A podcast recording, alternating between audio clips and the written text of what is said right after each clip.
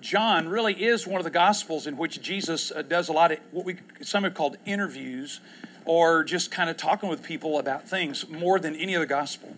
We'll be there for a while, but we're going to look at some other Gospel accounts of this uh, matter of Jesus having a conversation. Have you ever noticed that when people talk about this or Jesus, sometimes they say, you know, when I get to heaven, I'm going to ask Jesus about this. Anybody got a, got a question you're holding on to?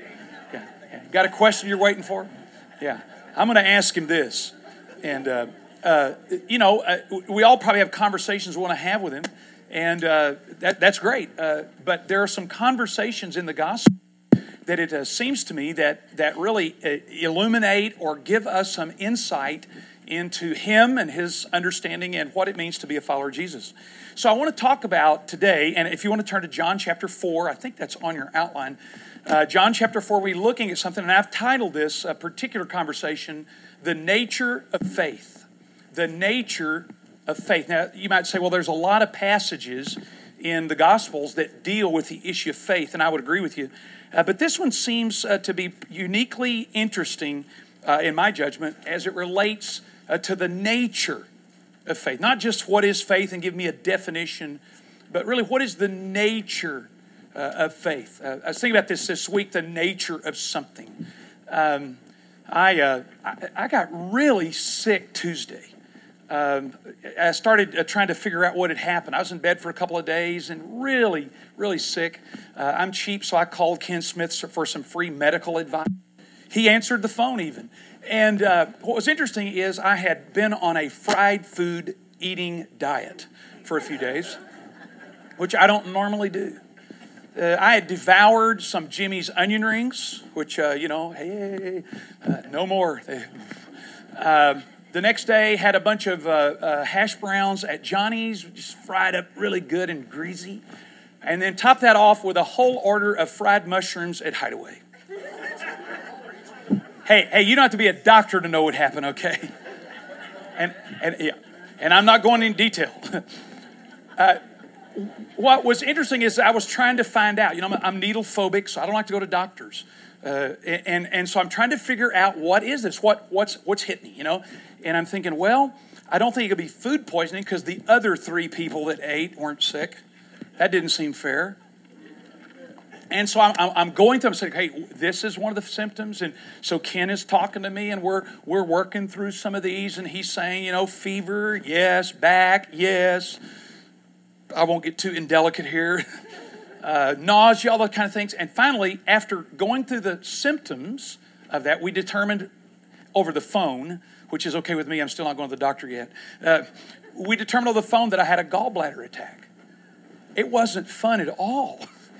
And uh, I, I thought because what we had to do to find the nature of this problem was to start going through some of the symptoms, some of the issues, some of the things that it was, to try to come to under what, what is this? I, I think faith is a similar process. Understanding some of the features of the nature of faith. We sometimes say, well, just it's just believing. That, that's true. That, that's a definition. But I want to look at the nature of it. After going through, if you will, some type of a symptom discussion. What are some of the symptoms here we see about faith to try to understand it? So in John 4, if you're there, uh, well, by, the, by the way, uh, the, the, the word fried mushrooms makes me nauseous now. I hate losing a food group like that, you know? Really. I mean, it's, it's so discouraging, you know? And I'm just sitting there eating them like they were just, you know, going out of style. But uh, that will be done. I'm now on toast and uh, didn't even have a donut this morning, so I'm very relaxed. Uh, in John chapter 4, now that I've been doing the goofing around, John chapter 4, verse 46. John chapter 4, verse 46. Therefore, he, Jesus, came again into Cana of Galilee, where he had turned the water to wine. And there was a royal official whose son was sick at Capernaum.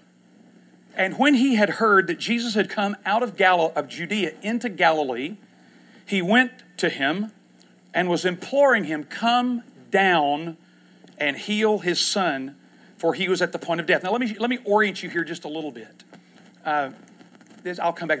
This is a map uh, of uh, the area of Judea and Galilee. And you'll notice here the, the little red dot is on Cana. and that's where uh, uh, this nobleman's son, or, or, this is where they are, and the nobleman's son is over here at Capernaum, and that's about 22 miles uh, by walking. Uh, Becky and I were there in Capernaum. It's a beautiful seaside town. Uh, back in here, this is, if you will, some mountainous kind of area. So when when he says come down to Capernaum, that he, he literally means that. Come on down. It isn't like the price is right. Uh, you know, it's it's actually come down. Would you come down uh, to to uh, Capernaum, which has, was uh, this a particular site? We'll, we'll, look at that here in a moment. I've got to back up. I just want to get you origin. We'll see it again. He was imploring to come down, and Jesus said to him, "This is this is curious." Jesus said to him, "Unless you people see signs and wonders, you uh, and I'm going to translate this. I'm going to show you later about this. It, I think this uh, the translation should be this: Unless you see signs and wonder, you never will believe. The, the Greek construction there is strongly understood as never. Uh, New American Standard says simply will not believe, but I'm going to demonstrate to you later why that probably should be never. That you will never believe. The royal official said to him, "Sir," or really Lord is the, the Greek term there. Come down before my child dies. And Jesus said to him, Go your son lives. The man believed the word that Jesus spoke to him and started off. As he was going down, his slaves met him, saying that his son was living. So he inquired of them the hour which he had begun to get better. They said to him, Yesterday at the seventh hour, the fever left him. So the father knew that it was at that hour in which Jesus had said, Your son lives and he himself believed, and his whole household. This is again a second sign that Jesus performed when he had come out of Judea into Galilee. So I want to look at this because the word believe shows up a couple of times in here. You'll notice that uh, in a, a verse, uh, well, I lost my place here. Uh, he believed in verse 53 and he believed in verse 50. We're going to look at that. So I want to look at the nature of faith here under these topics. The nature of faith is that it is almost it almost always begins in a crisis. The nature of faith. The nature of faith is that it almost always always begins in a crisis. Now, as I said to you, uh, looking here, uh, this man, the scriptures tell us, is a noble or a royal official. Some translations say a nobleman. Uh, this is a person, or this term means a person who serves the king. So this is a guy pretty high up in the food chain. He is one of Herod's, if you will, Herod the Tetrarch there in uh, Judea.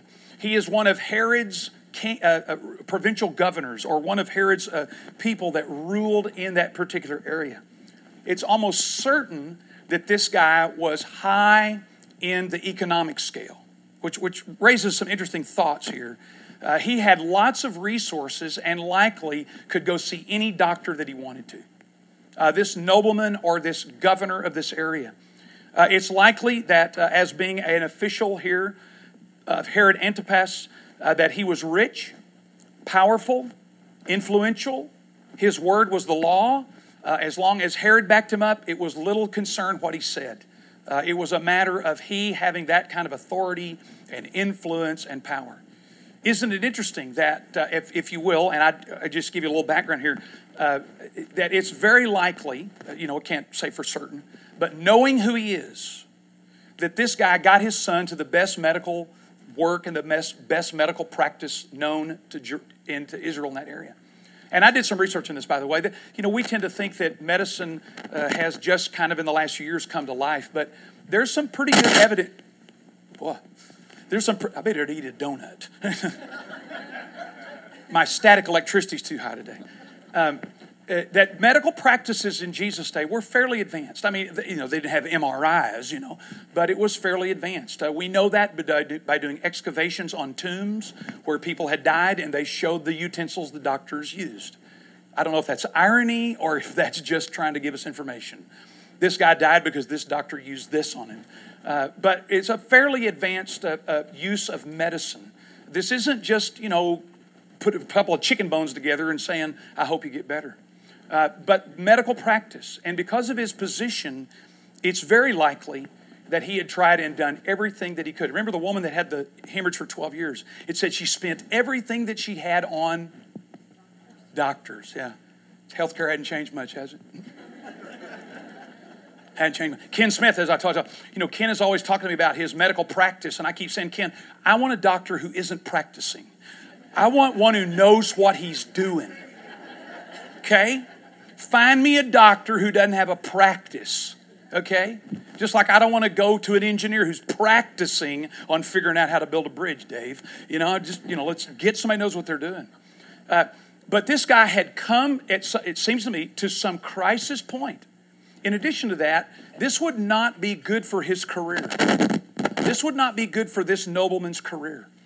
He is a representative of the government of Israel through Herod, and for him to get associated with Jesus is not good for his career path. This guy is being looked at by the Pharisees, by the officials all the time. And so I just want to suggest to you that what has driven this dad to Jesus, what has driven this dad to faith, is a crisis.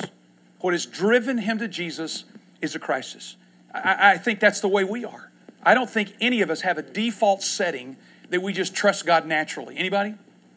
Anybody do that? I, I don't. I mean, I, that's not my default setting.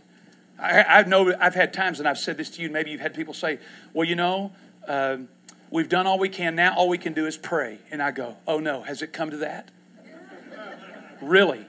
Is that, it, is that how bad it is now? We've talked to all the doctors, we've done everything. Nothing wrong with that, but I'm just saying our default setting isn't to trust. Our default setting is to depend on, not to depend on God. It usually takes some kind of crisis to blow us out of self sufficiency, to blow us out of our own ability to the extent that we have to say, I can't handle this, right? I mean, I, I, am not, I don't want to get, I don't like getting sick. You know, Becky really doesn't like it. Becky, you know, poor thing. She's pushed stuff under the door and leaves, you know. I'm, I'm, I'm, I'm helpless. I'm serious. I'm helpless. I don't like being sick, and I don't think anybody else does. And I'm not saying it's a wonderful thing, but I will tell you this. I think that sickness is sometimes the way that God rattles us and shakes us to help us understand you are not in control. I had no idea I had a gallbladder act like that. I thought that was old people, you know? Stop that. That's not even nice. You know, I mean, in a matter of a few moments, all of a sudden things have changed like that, right? Listen, we, you and I, if you're like me, and I hope you're not too much like me, but somewhat, that we are living our lives hoping that we don't have to depend on God. Hoping. I, I, I don't know that I, there's a real tension here for me. I'm not saying don't go to work and don't save money and don't take care of your health and go to doctors when you have to. Uh, but what I am saying is this is that it typically requires a crisis for most of us to realize we've got to put our faith in another. John Wesley said it like this He says, Until we are cut off from any hope in ourselves, we cannot hope in Him who gives life. Until we're cut off from all hope in ourselves, can we then only begin to trust in God. The Greek word here, when he asks him, notice what he says right here. He comes to Jesus and he implores him to come down and heal his son. The word there means to beg. He begs him. He's saying, please, with urgency, born of a crisis. So, this idea that faith is just something that kind of comes to us naturally, or faith is just something that kind of comes to us when we go to church, I think is a little bit wide of the mark. I think most of us would have the testimony that our faith and our confidence in God was pulled out of us, if you will, through our throat often whenever we faced a crisis that we finally had to admit, I can't do this. Anybody with me? Yeah. Is, is, that is that what you know? It just it just pulls it out of your throat. We think it happens in church, and we think it happens after we're singing 14 verses of kumbaya, you know, or those kind of things. And it may happen, you know, for that. But faith is born of crisis. It's when it finally decentralizes us to say, I cannot fix this. I cannot make this right. It must require another. And so I look at this guy and I think, you know, he's an example of the nature of faith. So if you're in a crisis, you know, and some of us are at different times, I think we sometimes think, well, what have I done wrong? What, what, what, what, what is God? Is He mad at me? It may, in fact, be an opportunity for you and I to learn how to depend on another person in a way like we never have before. It, it may be that opportunity. I'm not, I'm not asking. I'm, I'm hoping, you know, that uh, I'm, Becky may make me go to the doctor. You know, she gets me by there. Come on, and um, I'll go. You know, I mean, I, I don't I, I don't like being sick, but if I am and I got some problems here, it will be one of those opportunities for me to say, God, I've got to trust you in ways I've never trusted you before. You know, I've been a healthy person. Uh, you know, I, it's, it's been wonderful so far. So who knows? I told you when it hits 60, bam, it's all downhill. It is. Yeah, so I, am not going. I'm not even saying what I'm going to think. Or uh, say, think. I'm not going to say what I'm thinking. Here we go. But faith is hardly ever born in comfort. Faith is hardly ever born in relaxation. Faith is hardly ever born in ease. Because we are genetically, it seems, self centered. That we can do this. And it requires something of a crisis to break us out, that outer shell, for God to say, You need more than you got. You need me. I'm always uh, reminded, remember, we talk about this at different times. The first step in AA, the very first step, is I come to realize that I have a problem. What? I'm on the right step, right? Yeah. Come to find it, I have a problem that I cannot what? Can't handle it. The first step in transformation, the first step in a life being transformed is to come to the step that says, I have a problem that I cannot handle. You, you know what your problem is? I mean, I'm not being you. Well, I'll talk to Doug. Doug, you know. yeah. you, you, know what your problem, you know, your problem and my problem. You, say it in the third person, I'll come back to you. Your problem, and I can't say it that way. Your problem is, is this you. You're your problem. And you and I, and I'm my problem. And, and I'm not capable of having enough resources and references for my own life to live it. I read Dallas Willard just this other the other day. He's written a book, uh, several, but um, he made this statement. He said, "Until the church adopts a spiritual formation process that is similar to AA, the church will cease to transform people's lives. That's Dallas Willard, chair of the philosophy department at USC. Until the church adopts a spiritual formation process that is similar to AA, which starts with step number one that says, I got a problem I can't handle. You see, faith gets born there. Faith gets born under those circumstances when I finally admit, and that's hard for us to do, isn't it? We don't like to admit we're not omnicompetent. We don't like to admit that we can't do it all. We've grown up in America and we think we can do it if we want to. But the fact of the matter is that faith is born in crisis. Faith is born when we face it. Okay, I got to hurry. Number two, here we go. Oh, that's the map. Number two, the nature of faith must deal with apparent denial. This is fascinating me. The nature of faith must at times deal with apparent denial. Now look at verses 48 and 50. So after the centur or this uh, nobleman had said, "Come down," Jesus said, "Unless you people see signs and wonders, you simply will not believe." Now the royal official said to him, "Sir, come down." And that's the second time he said that. Come down.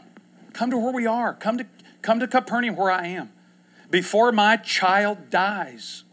And then Jesus said, Go, your son lives. Now, now, notice here, this is harsh, it sounds like, from Jesus. But sometimes faith has to deal with what appears to be an apparent denial. I'm going to say it this way an apparent denial to deal with the real issue. It, it, sometimes God says no or wait because the issue that we've brought to Him isn't the real issue. It's something else. Let's look at this. Jesus literally says, unless you people, and it's plural, he's talking to a group, not just this, apparently he's talking to everybody around this, uh, this uh, nobleman together and, and saying, you know, unless you all see signs and wonders, you will never believe. It's interesting because Jesus, or the way it's recorded, it's the double negative in Greek.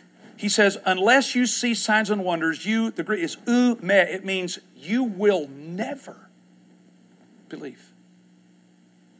Not just that you have a hard time believing, you won't believe unless you see signs and wonders. Now, the question is, what is he asking them to believe?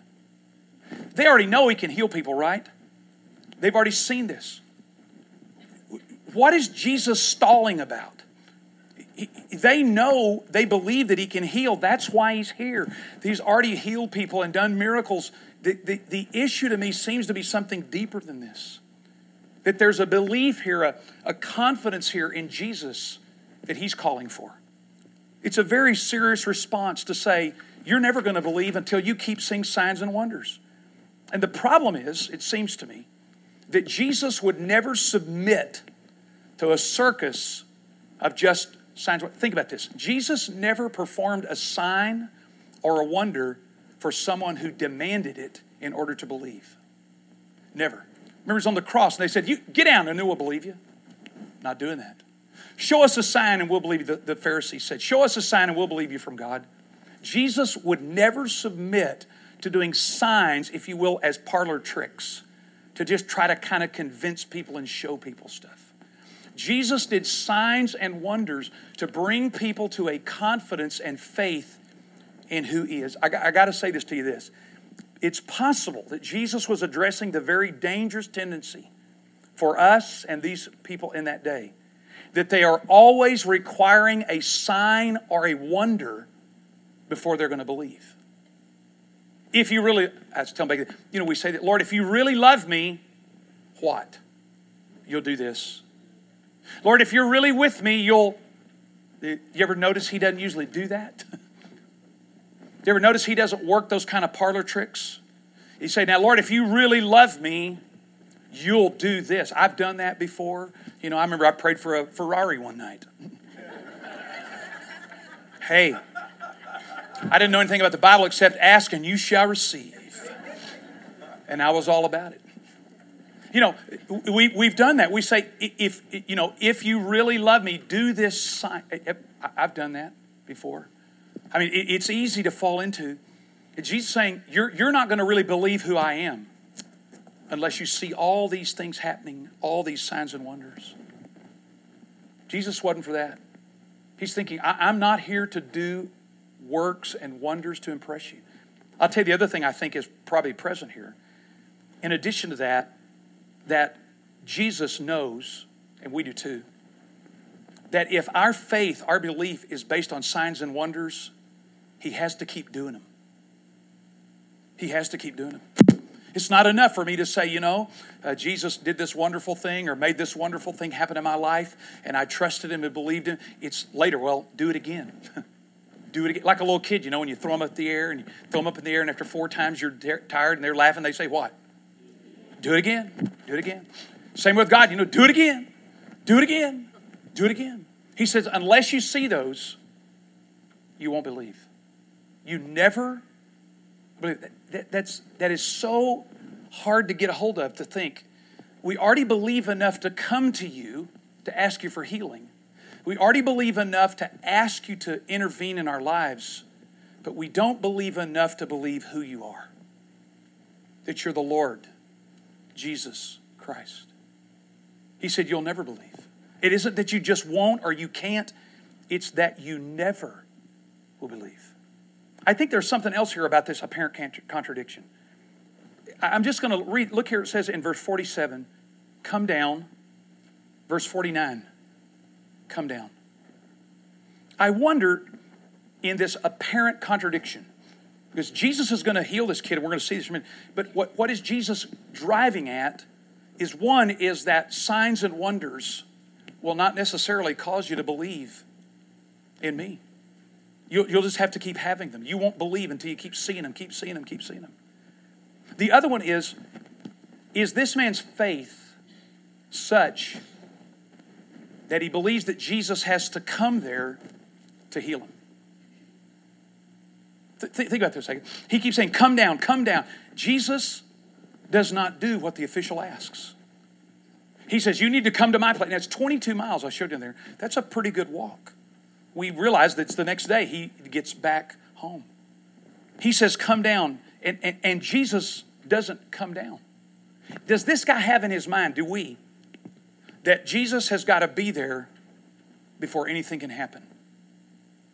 Does, does he think that, as in Judaism at the time, that great rabbis, healers, and they had some of them, had to be present for something to happen?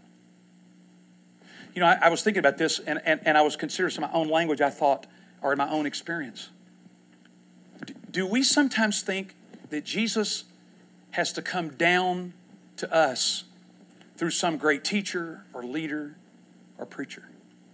There are people that travel all over the country following preachers and teachers and leaders, thinking that if they can just get there, what? Something will be great.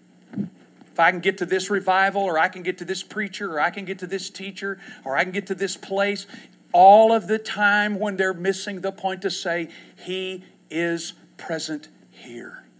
I mean, I love it when we come to church and we experience God's presence and like that. It's wonderful. But is this the only place Jesus ever shows up?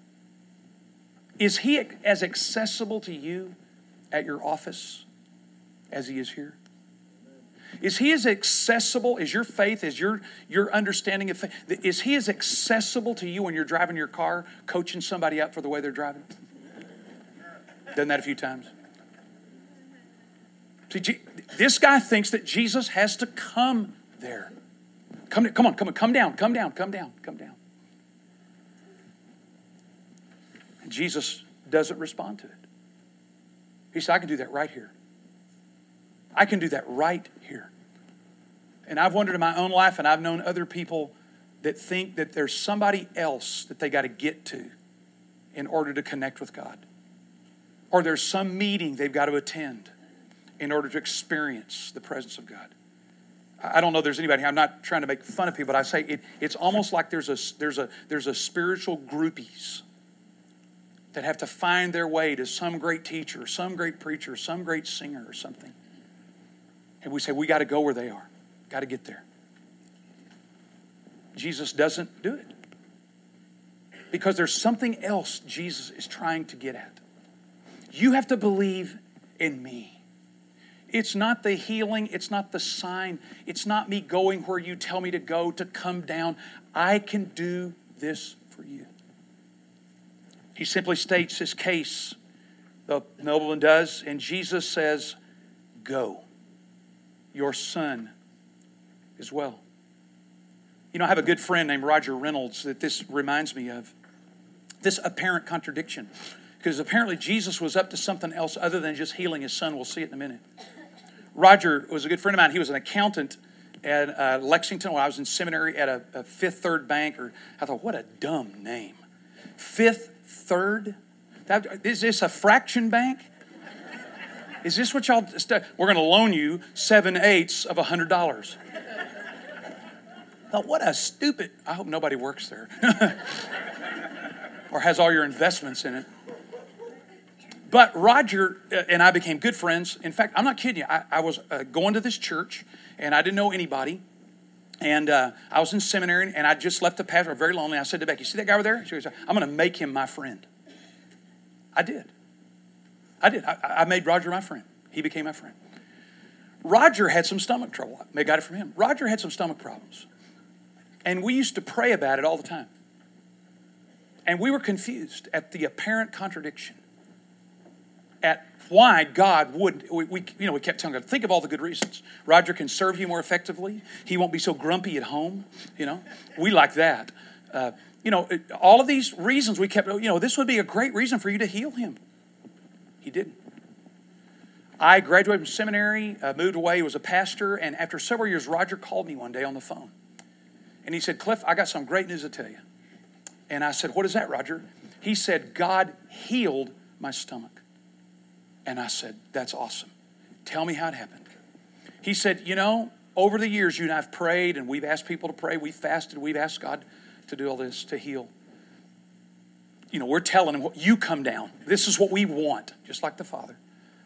And Roger said, Cliff, it occurred to me one day as I was praying that all the years I'd been praying about the healing of my stomach, that that was the symptom of my distrust and unwillingness to believe and trust Jesus for the daily issues of my life.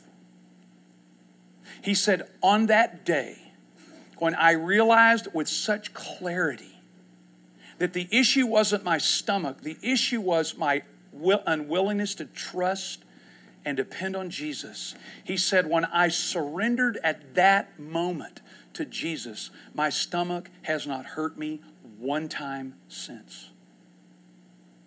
See, it appeared that God was not answering his prayer, didn't it? He's not healing his stomach. Well, that's because there was something else that needed to be dealt with. And now Roger had, in his own testimony, would say that all those years I could have lived pain free, except I was praying about something that wasn't the real issue here. See, this guy kept saying, Come down, come down. That's not the issue. I can do this wherever I am. I'm, I'm well able to do this. But you need to understand, I got to do something else as well. So, the nature of that is that sometimes faith appears to be a contradiction.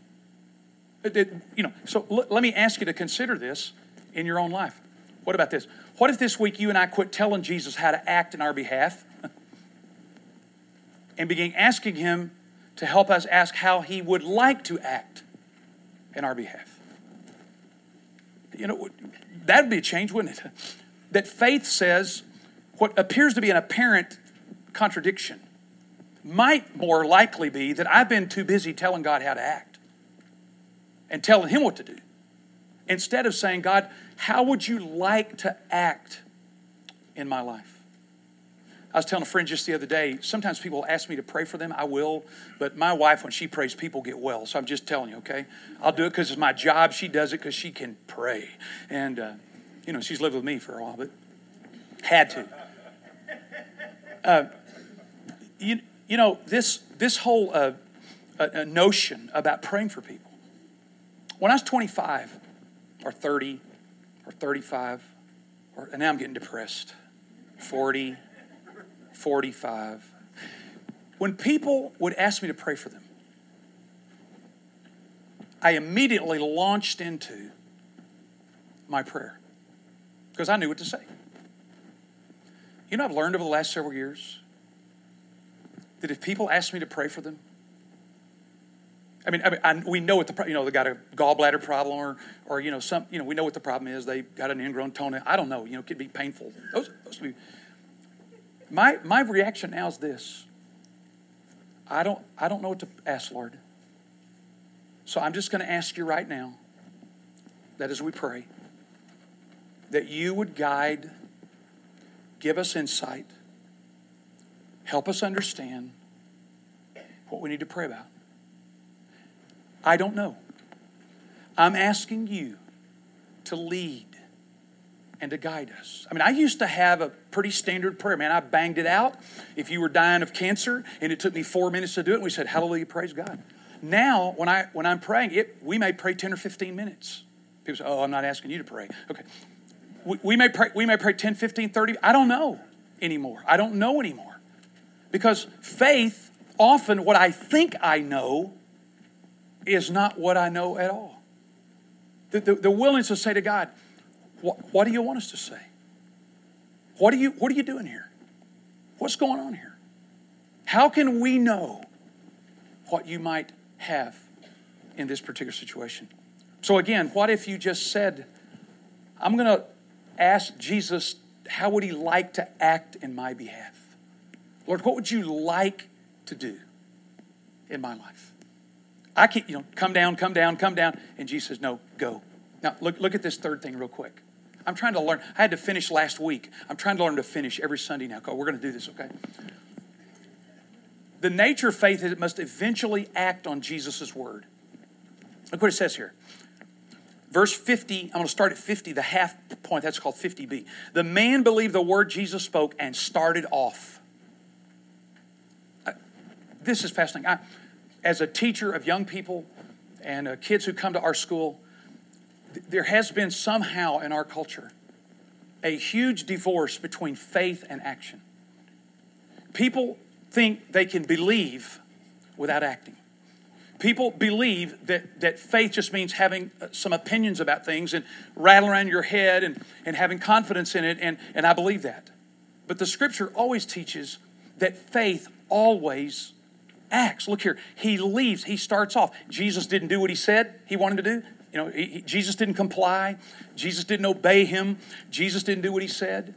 But it finally came to the point that he had to say, I've got a choice. I've got to faith has to finally act and obey, if you will.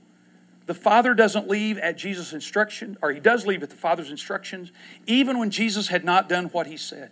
I want to ask you this Is this part of the nature of faith that you know about? That it is to not only believe, but to act, to do something about it. I can tell you this in 23 years of teaching, 23 years of teaching at a Christian university, of many young people who claim to be followers of Jesus, the number one thing they identify that they've learned new, hopefully, one, one thing they've learned is this, and they write it in their papers and they tell me, I can show you the data on this over the years, is that faith means you're gonna obey Jesus. Isn't that crazy? That's the one thing for 23 years. I didn't know this, Cliff, and I'm thinking, where have you been?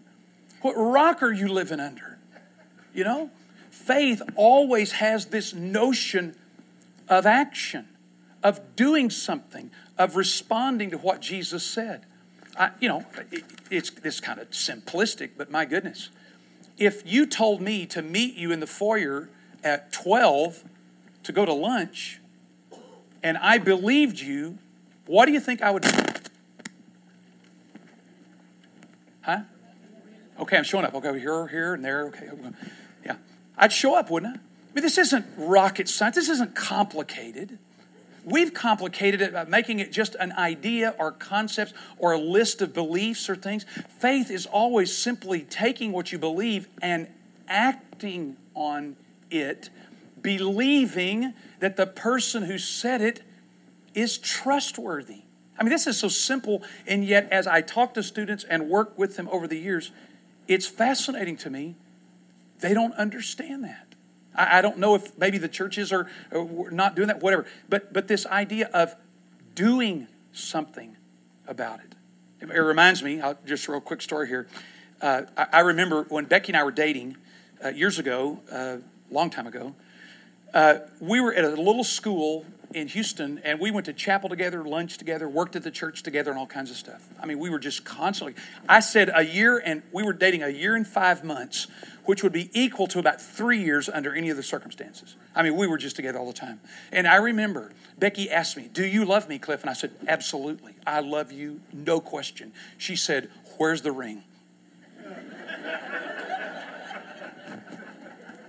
and I said, Well, that's an interesting question. Um, you know, marriage is a serious endeavor, first. This went on for a while, for a few weeks. We'd been dating a year and five months at this school. And I got what has been now known in our family called the ultimatum. It goes a little bit like this You say you love me, you say you want to marry me. If we don't get engaged in the next month, this rodeo is over. Found out that in her family, two other sisters did that. This is kind of an Alexander family tradition. you, you, you know what she was saying? You say one thing, you're acting a different way. Now let's bring these together or we're done. And I said, okay, I'm going to buy a ring. Right now, well, not right then, but but the idea of that Becky wanted some action with what belief or what was being stated. The same thing with us. It's not really that difficult. It's this. What if this week you consciously did something or acted out in a way that demonstrated your faith in Jesus? What would that be? Is there something you could identify and say, you know, I do this during the week, or I do it every day, or what? I do this because it's an expression of me actually believing what I say I believe. The, the, the, the, the, data somehow suggests that there's a lot of difference in people between what they say they believe with it. I'm going to hurry. I'm going to finish here. The, the fourth thing. The nature of faith is that it develops. This is, this is fascinating to me. Look here in verse 52. Uh, so he inquired to them which hour he got better. They said to him, Yesterday, at the seventh hour, his fever left him. So the father knew it was that hour which Jesus said to him, Your son lives. And he himself believed, and his entire household. There it is again. What? See, here's what I want to suggest to you the father believed again. And I want to suggest to you this is what Jesus is after this idea. He didn't just believe that Jesus could, in fact, heal his son, he already believed that, he'd never gone. He now believes and his whole household that this is the Messiah. Faith is not just a one time event that seals the deal. Faith is a continual response to God. Faith is continuing. It has a beginning, no doubt. Faith has a beginning, but it continues. Notice he said. He believed him, and he and his entire household. That's, that's amazing to me that this man is saying now, you know what? Not only did I believe he could do it, but when he did do it, now I believe in him as Messiah. I want to suggest to you that this is the notion of faith. It isn't a one time event. You know, we went to a wedding yesterday, and, and uh, uh, th- these kids got married. They don't know what they're doing. I mean, nobody does, but, you know, I, we just sit there and I'm smiling, you know. And, uh, you know, they're, they're getting married. And I'm thinking, you know, I've told you guys this before. When people come to me and talk to me about doing their wedding, I say, you know, part of the problem with many people, not everybody, part of the problem is, is that people want to talk to me about a wedding. And I want to talk to them about a marriage. See, a wedding is an event. A marriage is a continual living and going through life together. And so I have a hard time sometimes. I, not everybody, some people I've married in this church, in this room, and they, they, were, they knew all about that. But sometimes young people, they just want an event. Sometimes we just want faith to be an event. I believed. Where? Nine years old, Falls Creek, that's great. But is it something that continues? Here, this man believes again. And by this time, it's not just him, but his whole house. It's not just him, but his whole house. Watch this. See about this this week. What if this week you took some time to evaluate how your faith in Jesus may have developed or grown? Is your faith more than a one time event? Is it growing? Is it, are you learning who Jesus is? You can trust him in this time. You, you know who he is. You, you understand him more fully. Just evaluate that. And I'm going to ask you, just celebrate this with another friend this week. Just say, you know what? My faith is growing. My faith is like this man. It, it believed that Jesus could heal him, but it's growing now to the point that I believe in my entire household. It's not an event, it's not a one time thing. It's a growing, developing experience of life. So, this week, the nature of faith. The nature of faith. What is it? Let's pray. Lord Jesus, thank you today for this uh, little conversation you had. It's uh, different. And I pray that in this week, as we uh, move into it, that our lives might uh, connect, might uh, be guided by this and other understandings of faith throughout the scripture.